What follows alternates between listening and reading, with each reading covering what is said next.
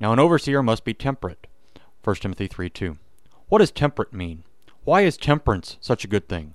Temperance is the practice of moderation. As Paul says in Philippians 4 5, let your moderation be known to all men.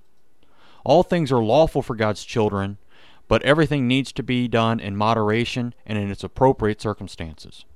All things are gifts from God to be used properly. But proper usage indicates that there is also the chance to misuse them.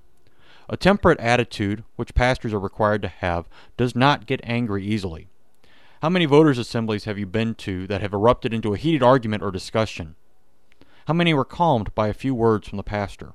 A few sage, temperate words from God's representative? Temperance leads through the commotion like God leading the children of Israel through the waters of the Red Sea in Exodus. Temperance leads to calmness. Amen.